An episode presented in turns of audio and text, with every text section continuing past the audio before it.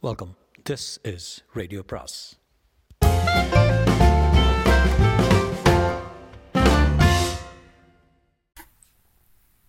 அனைவருக்கும் அன்பு வணக்கம். சு வெங்கடேசனின் வேள்பாரி பாகம் மூன்று அத்தியாயம் அறுபது. பொழுது விடிந்து நீண்ட நேரமாகிவிட்டது. நண்பகல் கடந்த சிறிது நேரத்திலேயே ஒளி அகன்றுவிடும். எனவே வேகமாக நடக்க வேண்டும் என முடிவு செய்து குகையை குகையை விட்டு வெளியேறினர்.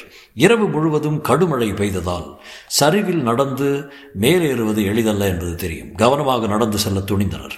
மலை எங்கும் இருந்து நீரூற்று கசிந்து கொண்டே இருந்தது.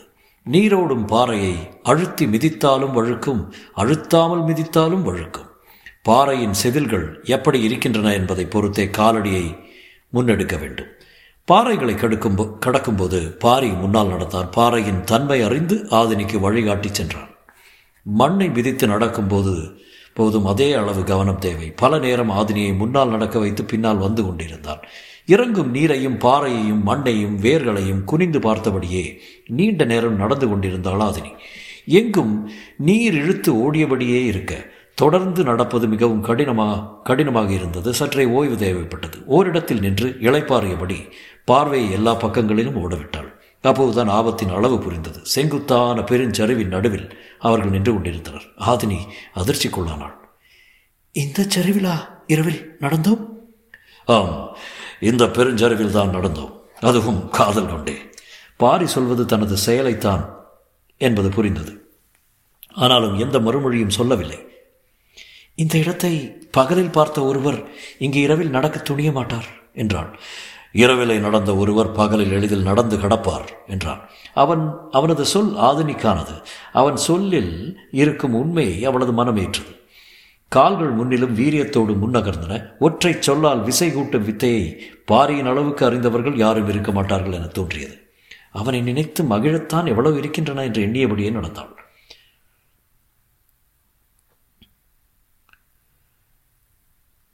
பின்னி கிடக்கும் வெண் சாரைகள் அந்த இடம் விட்டு விடியும் வரை நகராது. நீ அஞ்ச வேண்டாம் என்று நேற்றிரவு அவன் கூறிய சொல்லிலிருந்து தான் எல்லாம் மாறின. அவை இந்த பக்கம் திரும்பாது என்றால் நாம் ஏன் அந்த பக்கம் திரும்ப வேண்டும் என தோன்றியது. அவ்வளவு நேரமும் வெண்சாரையை பார்த்து கொண்டிருந்த ஆதினி பாரியின் பக்கம் திரும்பினாள். மெல்லிய ஒளி அவனது முகத்தில் பூசி மறைந்தது. வெண்சாரைகள் இரண்டும் இறுக்கி முறுக்கி கொள்ளும் போது ஒளியின் அளவு இருமடங்கு அதிகமானது போல இருந்தது. ஆனால் அதை அவர்கள் கவனிக்கவில்லை. முறுக்கி இறகும் இறுகும் வெண்சாரைகளும் அவர்களை கண்டுகொள்ளவில்லை. தலைக்கு பின்புறமாக குகை விட்டு வெளியே போ பேரி பேரிடி விடாது விழுந்து கொண்டிருந்தது. கால்களின் கீழ்ப்புறம் வெண்சாரைகள் இறுகி புரண்டு கொண்டிருந்தன. மழையின் பேரோசை கூடியபடியே இருக்க. காற்றெங்கும் நீர் மிதந்து கொண்டிருந்தது. இவற்றில் எதையும் காதல் பொருட்படுத்தவில்லை. இப்போதுதான் அவற்றை ஒவ்வொன்றாக நினைவு கூர்ந்து கொண்டே நடந்தாள். தங்களை சுற்றி எவையெல்லாம் இயங்கின என எண்ணி பார்த்தால் எதை நினைத்தாலும் தாங்கள் இயங்கியதில் தான் எண்ணங்கள் முடிவடைகின்றன. பாரிக்கும் இப்படித்தான் எண்ணங்கள் ஓடுமா? அவனது உள்மனம் இப்போது எதை நினைத்துக் கொண்டிருக்கும்? ஆதினியின் சிந்தனை பாரியை நோக்கி ஓடியது. அவன் கவனமாக செடி கொடிகளை விலக்கி முன் நடந்து கொண்டிருந்தான். அவனுடைய சொற்களின் வழியே செயல்களின் வழியே அவனது எண்ண ஓட்டத்தை கண்டறிய முயன்றபடியே வந்தாள். அது அவ்வளவு எளிதானதாக இல்லை. ஆனாலும் ஆதினி தொடர்ந்து முயன்றாள் பெரும் பள்ளம் ஒன்றின் மேலேற வசதியாக அவளை கைப்பிடித்து தூக்கினான். அவள் பாரியின் கண்களை பார்த்தபடியே முன்காலை தூக்கி வைத்து மேலேறினாள். அந்த கண்களில் எதையும் கண்டறிய முடியவில்லை. ஆண்களின் கண்கள் மொழியற்றவையோ என தோன்றியது. இல்லையே நேற்றிரவு என்ன செய்வதென்னு அறியாத கணத்தில் அவன் பார்த்த பார்வைதானே காமத்துக்குள் கட்டற்ற வேகத்தில் நம்மை இழுத்துச் சென்றது? பெண் கண் செருகும்போதும் தொடங்கும் ஆட்டம் ஆண் கண் செருகி இருக்கும் போது முடிவுறுகிறது என சொல்ல கேட்டுள்ளேன். ஆனால் இவையெல்லாம் யாரால் பார்த்தறிய முடியும்? மற்றவர்கள் பார்க்க முடியாது. சம்பந்தப்பட்டவர்களால் பார்க்கவே முடியாது. அப்புறம் எப்படி இவையெல்லாம் கதைகளால் சொல்லப்படுகின்றன? மனதுக்குள் எண்ணியபடியே நடந்தாள். குறுகிய பள்ளத்தில் நீரின் வேகம் சற்றே கூடுதலாக இருந்தது. முதலில் அதை கடந்த பாரி அவள் கடப்பதற்கு கை கொடுத்து இழுத்தான். அவள் கடந்து வந்ததும் முன்னே நடக்கவிட்டு பின்தொடர்ந்தான். அப்போதுதான் கவனித்தான் ஆதினியின் முதுகில் சிறிய சிறிய கீறல்கள் கோடுகளாய் அங்குமிங்குமாக இருந்தன. கற்படுக்கையால் இப்படி நேர்ந்து விட்டதே என கவலை கொண்டான். மழை பெய்து குளிர் நீங்காமல் இருப்பதால் எரிச்சல் தெரியாமல் இருக்கிறது. கோடைக்காலமாக இருந்தால் கடும் எரிச்சல் இருந்திருக்கும். என எண்ணியவனுக்கு அதன் ஆபத்து அப்போதுதான் புரிய வந்தது. இப்படியே போனால் இவள் தோழிகள் கேள்விகள் கேட்டே அவளை திணறடித்து விடுவார்களே என்று.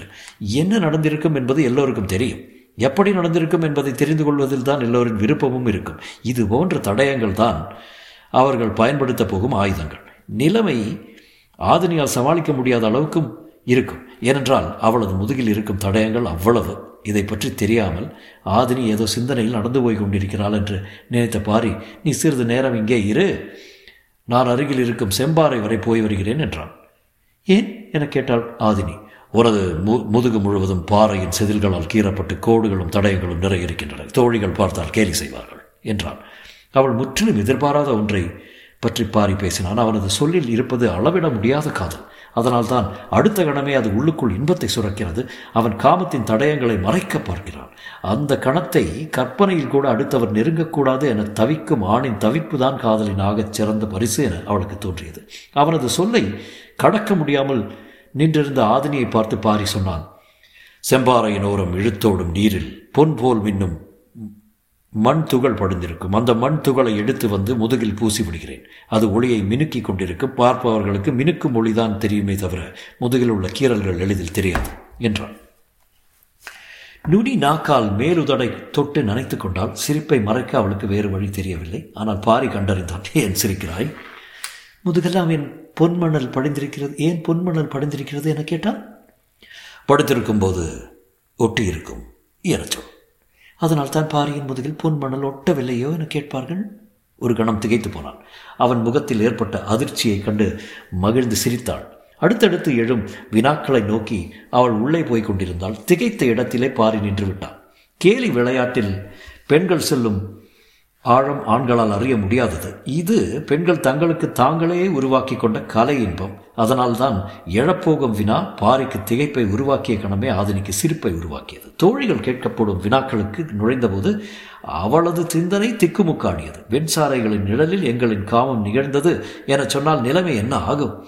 வேளிர் குலம் முழுக்க தலைமுறை தலைமுறையாக இந்த கதை நிலைத்துவிடும் என அவளுக்கு தெரியும். எத்தனை தலைமுறைகள் ஆனாலும் முதுகில் கீறல் கொண்ட இளம் பெண்கள் இந்த வினாவிலிருந்து தப்பவே முடியாது. காலங்காலமாக பாரியின் குறியீடாக பதில்கள் சொல்லப்பட்டு கொண்டே இருக்கும். அவன் செய்யப்போகும் செயலெல்லாம் இளம்பெண் எல்லா இளம்பெண்களின் முதுகிலும் படிந்துவிடும் என நினைத்தபடி பாரியின் கையை பிடித்து பொன்மணல் தூக வேண்டாம். தோழிகளை நான் பார்த்துக் கொள்கிறேன் என்றான். அவள் சொல்வதை ஏற்பதை தவிர வேறு வழியில்லை. என்ன சொல்லி சமாளிப்பாள் என சிந்தித்தபடியே அவன் நடந்தான். அவனுக்குள் வினாக்கள் தொடர்ந்து எழுந்த வண்ணம் இருந்தன. ஆனால் எண்ணங்கள் கேட்க விடாமல் தடுத்து கொண்டே இருந்தன. சிறு பாறையின் மேலே ஏறி அவளை கைப்பிடித்து தூக்கிவிட்டான். மேலேறியவுடன் நிமிர்ந்து பார்த்தாள் ஆதினி. எதிரில் சமவெளி விருந்து கிடந்தது. செங்குத்தான பெருஞ்சிரவை அதற்குள் ஏறி கடந்து விட்டோமா? வியப்பு குறையாமல் முன்னும் பின்னுமாக திரும்பி பார்த்தாள். அவனால் அவளால் நம்பவே முடியவில்லை. வியப்போடு பாரியை பார்த்தாள். அவன் உள்ளும் வெளியுமாக இயங்கும் விதம் மேன்மேலும் வியப்பூட்டுவதாக இருந்தது. கதிரவன் எதிர்குன்றின் பின்னால் மறையத் தொடங்கினான். இருவரும் சிறிது தொலைவு சமவெளியில் நடந்து சென்றனர். எதிரில் சிறு மேடு ஒன்று இருந்தது. இந்த மேடேறி இறங்கினால் கீழ்த்திசையில் நாம் நிறுத்தி வந்த தேர் இருக்கும். நான் குதிரைகளை கண்டறிந்து வருகிறேன். அதுவரை நீ இங்கே இரு என்று சொல்லி நடந்தான்.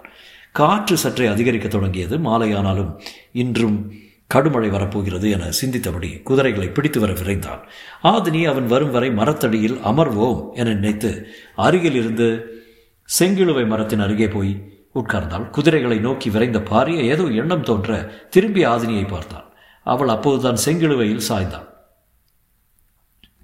மரத்தை விட்டு விலகி வந்து ஓய்விடு நான் விரைந்து வருகிறேன் என்று சொல்லியபடி ஓடினான். அவள் மரம் விட்டு நீங்கினாள். அருகில் இருந்த சிறு பாறையின் மீது உட்கார்ந்து மரத்தை பார்த்தாள். ஏன் அதன் அருகே உட்கார வேண்டாம் என்று சொன்னான் என்று சிந்தித்தபடி இருந்தான். சற்று நேரம் கழித்து குதிரைகளோடு வந்தான் பாரி. இருவரும் பேசியபடியே குன்றின் மேல் நடந்தனர். குதிரையை தொட்டு வருடும் ஆசையை அவளால் கட்டுப்படுத்த முடியவில்லை. கைகூசியபடி அதனுடைய முதுகை வருடிக்கொண்டே கேட்டான். ஏன் மரத்தை விட்டு அகலச் சொன்னீர்கள்? காற்று பலமாக அடிக்கத் தொடங்கியது. அந்த மரம் பெருங்காற்றை தாங்காது. அதனால் தான் தள்ளி உட்காரச் சொன்னேன். பார்த்தால் வலிமையான மரம் போல தெரிகிறது. அதனால் தான் அருகில் போனேன். மலையுச்சி மரங்களின் தன்மை தன்மையை கணிப்பது சற்றே கடினம். எளிதில் நம்ம ஏமாற்றிவிடும். நீங்கள் எப்படி கண்டறிந்தீர்கள்? உதிரும் அதன் இலையை வைத்துதான். இலையை வைத்தா? ஆம் இலையில்தான் மரத்தின் குறிப்பு இருக்கிறது. குதிரை மீதிருந்த கையை விலக்கி அவனை பார்த்தாள். பாரி சொன்னான் உதிரும் இலையின் நுனிப்பகுதி கீழ் நோக்கி வருகிறதா? அடிப்பகுதி கீழ் நோக்கி வருகிறதா? அல்லது சம எடையுடன் காற்றை வெட்டி வெட்டி மிதந்து வருகிறதா என்பதில்? இலையின் கீழ்ப்புறம் உள்ள நரம்பின் தன்மையை தீர்மானிக்கிறது. மரங்களுக்கு வயது ஆக ஆக நரம்பின் பிடிமானமும் கன அளவும் மாறும். அது மாற மாற உதிரும் இலையின் தன்மையும் மாறும். எனவே உதிரும் இலை எந்த நிலையில் உதிர்கிறது என்பதை வைத்தே மரத்தின் வயதை ஆற்றலையும் சொல்லிவிடலாம். வியப்பாக இருக்கிறது என்றால் ஆதினி. இதில் என்ன வியப்பு இருக்கிறது? ஓடும் நரியை பார்த்த உடனே வயதை சொன்னார் உன் தந்தை. அதுதான் வியப்பு. சொல்லிக் கொண்டிருக்கும் போதே தொலைவில் தேர் நிற்பது தெரிந்தது. பாரி கை நீட்டு அதை காண்பித்தான். அதை பார்த்தபடியே ஆதினி கேட்டான் தேரின் நேரெதிர் நேரெதிர் திசையில் தானே கீழே இறங்கினோம் இப்போது இடப்பக்கமாக ஏறி வருகிறோம்? காட்டில் எதையும் நாம் தீர்மானிக்க முடியாது காடு தான் தீர்மானிக்கும். நாம் பார்க்க போனது ஒன்றை பார்த்தது வேறொன்றை அப்படித்தான் எல்லாமும் பேசியபடியே தேரை நெருங்கினர். கதிரவன் மலையில் சரிபாதி மறைந்து விட்டான் காற்றின் வேகம் கூடியபடி இருந்தது. குதிரைகளை தேரில் பூட்ட முன்புறமாக போனான் பாரி.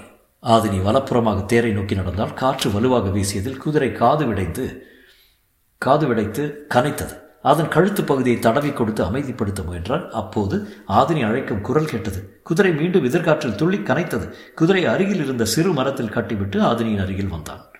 அவள் தேர்ச்சக்கரத்தின் அருகில் உட்கார்ந்து எதையோ பார்த்து கொண்டிருந்தாள். அங்கு உட்கார்ந்து என்ன செய்கிறாள் என்று எண்ணியபடி அருகில் வந்தான் பாரி. தேர்ச்சக்கரத்தின் ஆரக்காலில் முல்லை கொடி ஒன்று முழு சுற்று சுற்றி தலையை வெளிப்புறமாக நீட்டியபடி இருந்தது. இன்னொரு கொடி பக்கத்தில் இருந்த ஆரக்காலில் பாதி சுற்றி தலை நீட்டியிருந்தது. அருகில் வந்த பாரி அதை பார்த்தான். கொடியின் தளிர் காற்றுக்கு அசைந்தபடி ஆரக்காலை தழுவியிருந்தது. ஆதனியின் முகத்தை பார்த்தான். சற்றே பதற்றத்தோடு இருந்தாள். தேரை எடுத்தால் இரு கொடிகளும் அருந்துவிட வாய்ப்புள்ளது. இந்த முல்லை கொடியை பக்குவமாக பின்னோக்கி சுழற்றி வெளியில் எடுத்து விடலாமா? என கேட்டான் பாரி எதுவும் சொல்லாமல் முல்லை கொடிகளையே பார்த்து கொண்டிருந்தான். காற்று பெரும் வேகத்தோடு வீசியது. நின்றிருந்த தேர் சற்றே அசைந்து கொடுத்தது. சட்டென சக்கரத்தை இறுகி இறுக பிடித்த பிடிக்க முயன்றாள் ஆதினி ஆனால் பாரியின் கை அதை பிடித்து கொண்டிருந்தது. இது நிகழ்ந்து கொண்டிருக்கும் போது குன்றுக்கு பின்னால் சட சடவென பேரோசை கேட்டது. அதிர்ந்து திரும்பினாள். திரும்பாமலே பாரி சொன்னான் அந்த செங்குழுவை விழுந்து விட்டது. ஆதினிக்கு பதற்றம் இன்னும் அதிகமானது. விழுந்த மரத்தில் அடைந்திருந்த பறவைகள் கலைந்து வெளியெங்கும் ஓசை எழுப்பின. அதை கவனித்தபடியே ஆதினியிடம் சொன்னான் இலையின் மரத்தின் குறிப்பு இருந்ததைப் போல இந்த முல்லை கொடிகளில் இருக்கும் குறிப்பு என்னவென்று பார். அவள் முல்லைக்கொடிகளை உற்று பார்த்தால் சக்கரத்தின் ஆரக்காலை முழுமையாக சுற்றிய கொடி தலையாட்டியபடி அவளை பார்த்து கொண்டிருந்தது. அது ஆரத்தை சுற்றி இருக்கும் விதத்தை கவனித்தாள். எங்கோ பார்த்தது போல இருந்தது. எங்கே என்று சந்தித்த போது வெண்சாரைகளின் நினைவு வந்தது. அதே பின்னல் கொண்டு வளைந்து மேலேற முயன்றது முல்லைக்கொடி. பக்கத்து ஆரத்தின் மீது அதே முயற்சியை செய்து கொண்டிருந்தது இன்னொரு கொடி. கூர்ந்து பார்த்து கொண்டிருந்த ஆதனின் கண்கள் கலங்கின. பாரியை திரும்பி பார்த்தாள். அவன் கண்களில் எண்ணில்லா சொற்களை பேசின. ஆண்களின் கண்களை படித்தறிய வேறு வழியுண்டா என மனம் பதறியது. ஆனாலும் தொடர்ந்து முயன்றான். இடப்புறம் இருப்பதுதான் நானா? என்று ஆதினியின் ஆழ்மனம் கேட்க இல்லை வலப்புறம் இருக்கும் கொடிதான் உனது சாயலில் தலை சாய்ந்தே இருக்கிறது என்று பாரி சொல்ல மனதுக்குள் நீங்கா உரையாடல் நிகழ்ந்து கொண்டிருந்தது. வெண்முல்லையும் வெண்சாரையும் வடிவத்திலும் வாசனையிலும் ஒன்றே. என் ஆழ்மனம் என ஆழ்மனம் சொல்லியது. காற்று வீறு வீறு கொண்டு வீசியது ஆதினி. பாரியின் கைகளை இறுக அணைத்து தோல் சாய்ந்தாள். குகை நமக்காக நமக்கானதாக மாறியது போல தேர் முல்லைகளுக்கானதாக மாறிவிட்டது என்றான் பாரி. வெட்கம் கலையாத சிரிப்போடு ஆதினி சொன்னாள் நேற்று நாகம் கற்றுக் கொடுத்தது இன்று முல்லை கற்றுத் தருகிறது. காடு கணந்தோறும் நமக்கு கற்றுத்தந்தே கொண்டேதான் இருக்கும். என்று சொல்லியபடி தேர் விட்டு நகர்ந்தான் பாரி. தன் வீரல்களால் சக்கரங்களின் ஆரங்களை தொட்டு வருடியபடி அந்த இடம் விட்டு எழுந்தாள் ஆதினி. இருவரும் நடக்கத் தொடங்கினர். ஆதினி மெல்லிய குரலில் படர்வது குறுமுல்லை ஒரு மலர் பூத்தால் போதும். காடே மணக்கும் என்று சொல்லிவிட்டு பாரியின் முகத்தை பார்த்தான் என்ன பொருள் இதற்கு? பாரியின் கண்கள் தடுமாறின. பெண்ணின் கண்கள் சொல்வதை முழுமையாக கற்க ஆண்களால் முடியுமா என்ன? உதிரும் இலையின் குறிப்பு தெரிந்த உனக்கு வீசும் பார்வையின் பொருள் புரியாதா என்று கேட்பது போல இருந்தது. இருவரும் காதல் மயக்கம் கலையாமல் நடக்கத் தொடங்கினர். பொன் மணல் துகள் மனமெல்லாம் மின்னிக் கொண்டிருந்தது. கீரல் தழும்புகளிலிருந்து குறுமுல்லையின் நறுமணம் கசியத் தொடங்கியது. பாரியின் வலக்கையை தனது இடக்கையால் பின்னியபடி நடந்தாள். வெட்சாரை ஒருபுறம் குறுமுல்லை மறுபுறமாக படர்ந்து கொண்டிருந்தன. இருவரும் எவ்வியூர் நோக்கி நடந்தனர். இன்றும் ஐவகை குறிஞ்சியில் மலர்ப்படுக்கையை அமைத்திருப்பர். ஆனால் மலராத முல்லையின் மனமேந்தி சுடரின்றி பரவும் ஒளி ஏந்தி வந்து கொண்டிருக்கும் இந்த காதலர்களின் இரவை மற்றவர்களால் இது கொண்டு அலங்கரிக்க முடியும். போகும்போது கட்டி போட்டிருந்த குதிரைகளை கையில் பிடித்து கொண்டு நடந்தனர். இரு குன்றுகளை தாண்டிய போது எதிரில் பாணர் கூட்டம் ஒன்று வந்து கொண்டிருந்தது. எவ்வியூர் வந்து திரும்பும் பாணர்களை வீரர்கள் அழைத்து கொண்டு போயினர். பாரி தேரில் தானே வந்ததாக சொன்னார்கள்? இப்போது குதிரைகளை கையில் பிடித்து கொண்டு நடந்து போவானேன்? என்று ஒரு பாணன் கேட்க அதோ தேர் அங்கே இருக்கிறது. அருகில் போய் பார்த்தால் காரணம் தெரிய போகிறது என்று இன்னொரு பாணன் சொன்னான். முல்லைக்கு தேரை கொடுத்ததாக பாடல்கள் பாடுகிறார்களே அது உண்மையா? என்று கபிலர் கேட்டதுக்கு தான் இந்த முழுக்கதையும் பாரி சொல்லி முடித்தான். கேள்வி என்னமோ முல்லைக்கொடியை பற்றித்தான் ஆனால் பாரி தனது திருமண காலத்தில் இருந்து நடந்ததை விளக்கியதற்கு காரணம் காலம்பன் அனைத்தையும் அறிந்து கொள்ள வேண்டும் என்பதுதான். சோமப்பூண்டின் பானம் இருந்தும் அன்று யாரும் ஒரு குவளை கூட குடிக்கவில்லை. பாரி நடந்ததை சொல்லி முடிக்கும் போது அனைவரும் பெரும் வியப்பில் மூழ்கி போயிருந்தனர். முல்லைக்கொடி பற்றி கேட்ட கபிலரோ ராவேரி மரம் பற்றி கேள்விப்பட்டதும் அதிர்ந்து போனார் இதைத்தான் வடதேசத்து முனிகள் ஜோதி விருட்சம் என சொல்கிறார்களோ என கேட்டார். தேக்கனின் வியப்பு வேறு விதமாக இருந்தது. நீயும் ஆதரியும் வெண்சாரையை பார்த்தீர்களா? இதுவரை சொல்லவே இல்லையே என கேட்டார். பாரியை பற்றிய தேக்கனின் வியப்பு காலகாலத்துக்கு நீங்காது என்பது அவரின் பார்வையிலே புலப்பட்டது. காலம்பனின் வியப்பு முல்லைக்கொடியோ வெண்சாரையோ அல்ல. ஆயுதங்களை கூர்மையாக்கும் கல் இருக்கிறதா? பல்வேறு தாதுக்களை ஆற்றலாக மாற்றத் தெரிந்த புதினியின் பதினெட்டு குடிகள். அவர்கள் எதையெல்லாம் செய்யும் ஆற்றல் படைத்தவர்கள்? அடுக்கடுக்காய் மேலெழுந்தபடி இருந்தது காலம்பரின் வியப்பு. எல்லோரும் வியந்ததைப் போல பாரியும் வியப்பு நீங்காமல் தான் இருந்தான். இந்த நிகழ்வு எப்படி வெளியில் தெரிந்திருக்கும் என எண்ணி பார்த்தான். பேசியபடி தங்களை கடந்து போன பாணர்கள் தேர் சக்கரத்தில் முல்லைக்கொடி பின்னி கிடப்பதை பார்த்து பாடல் புனைந்துள்ளனரோ? என்றான். கேள்வி கபிலருக்கு வியப்பை கொடுத்தது. நிலமெங்கும் உனது புகழை பரப்பும் குறியீடு இதுதான் என்றார் கபிலர். படர வழியின்றி கொடி தவித்தால் யாராக இருந்தாலும் அதற்கு வழி செய்துவிட்டு தானே போவார்கள். இதில் வியக்க என்ன இருக்கிறது? என்று கேட்டான் தேக்கன். மலைமக்களின் வாழ்வை சமவெளி மனிதர்கள் புரிந்து கொள்வது எப்படி எளிதில்லையோ? அதே போலத்தான் சமவெளி மக்களின் எண்ண ஓட்டங்களையும் சிந்தனை நிலையையும் மலைமக்கள் புரிந்து கொள்வதும் எளிதல்ல என்றார் கபிலர். தேக்கனுக்கு அவர் சொல்ல வருவது விளங்கவில்லை. உங்களுக்கு இது வாழ்வின் பகுதி. எனவே நின்று பார்க்க ஒன்றுமில்லை. ஆனால் தவித்து அலையும் மக்களுக்கு இது கனவு. எனவே கடக்க வழியின்றி பாடியபடியே இருக்கின்றனர். கபிலரின் சொற்கள் ஆழத்துக்கு போயின. அதை பற்றிய சிந்தனையும் அவ்வாறே. இரவெல்லாம் பேசினர். சோமப்பூண்டின் பானம் விட்டு மனமும் உடலும் வெளியேறிவிட்டது என்பதை அவர்கள் உணர்ந்தனர். குடியும் இரவும் அவர்களை விட்டு அகற்றன தொடரும்.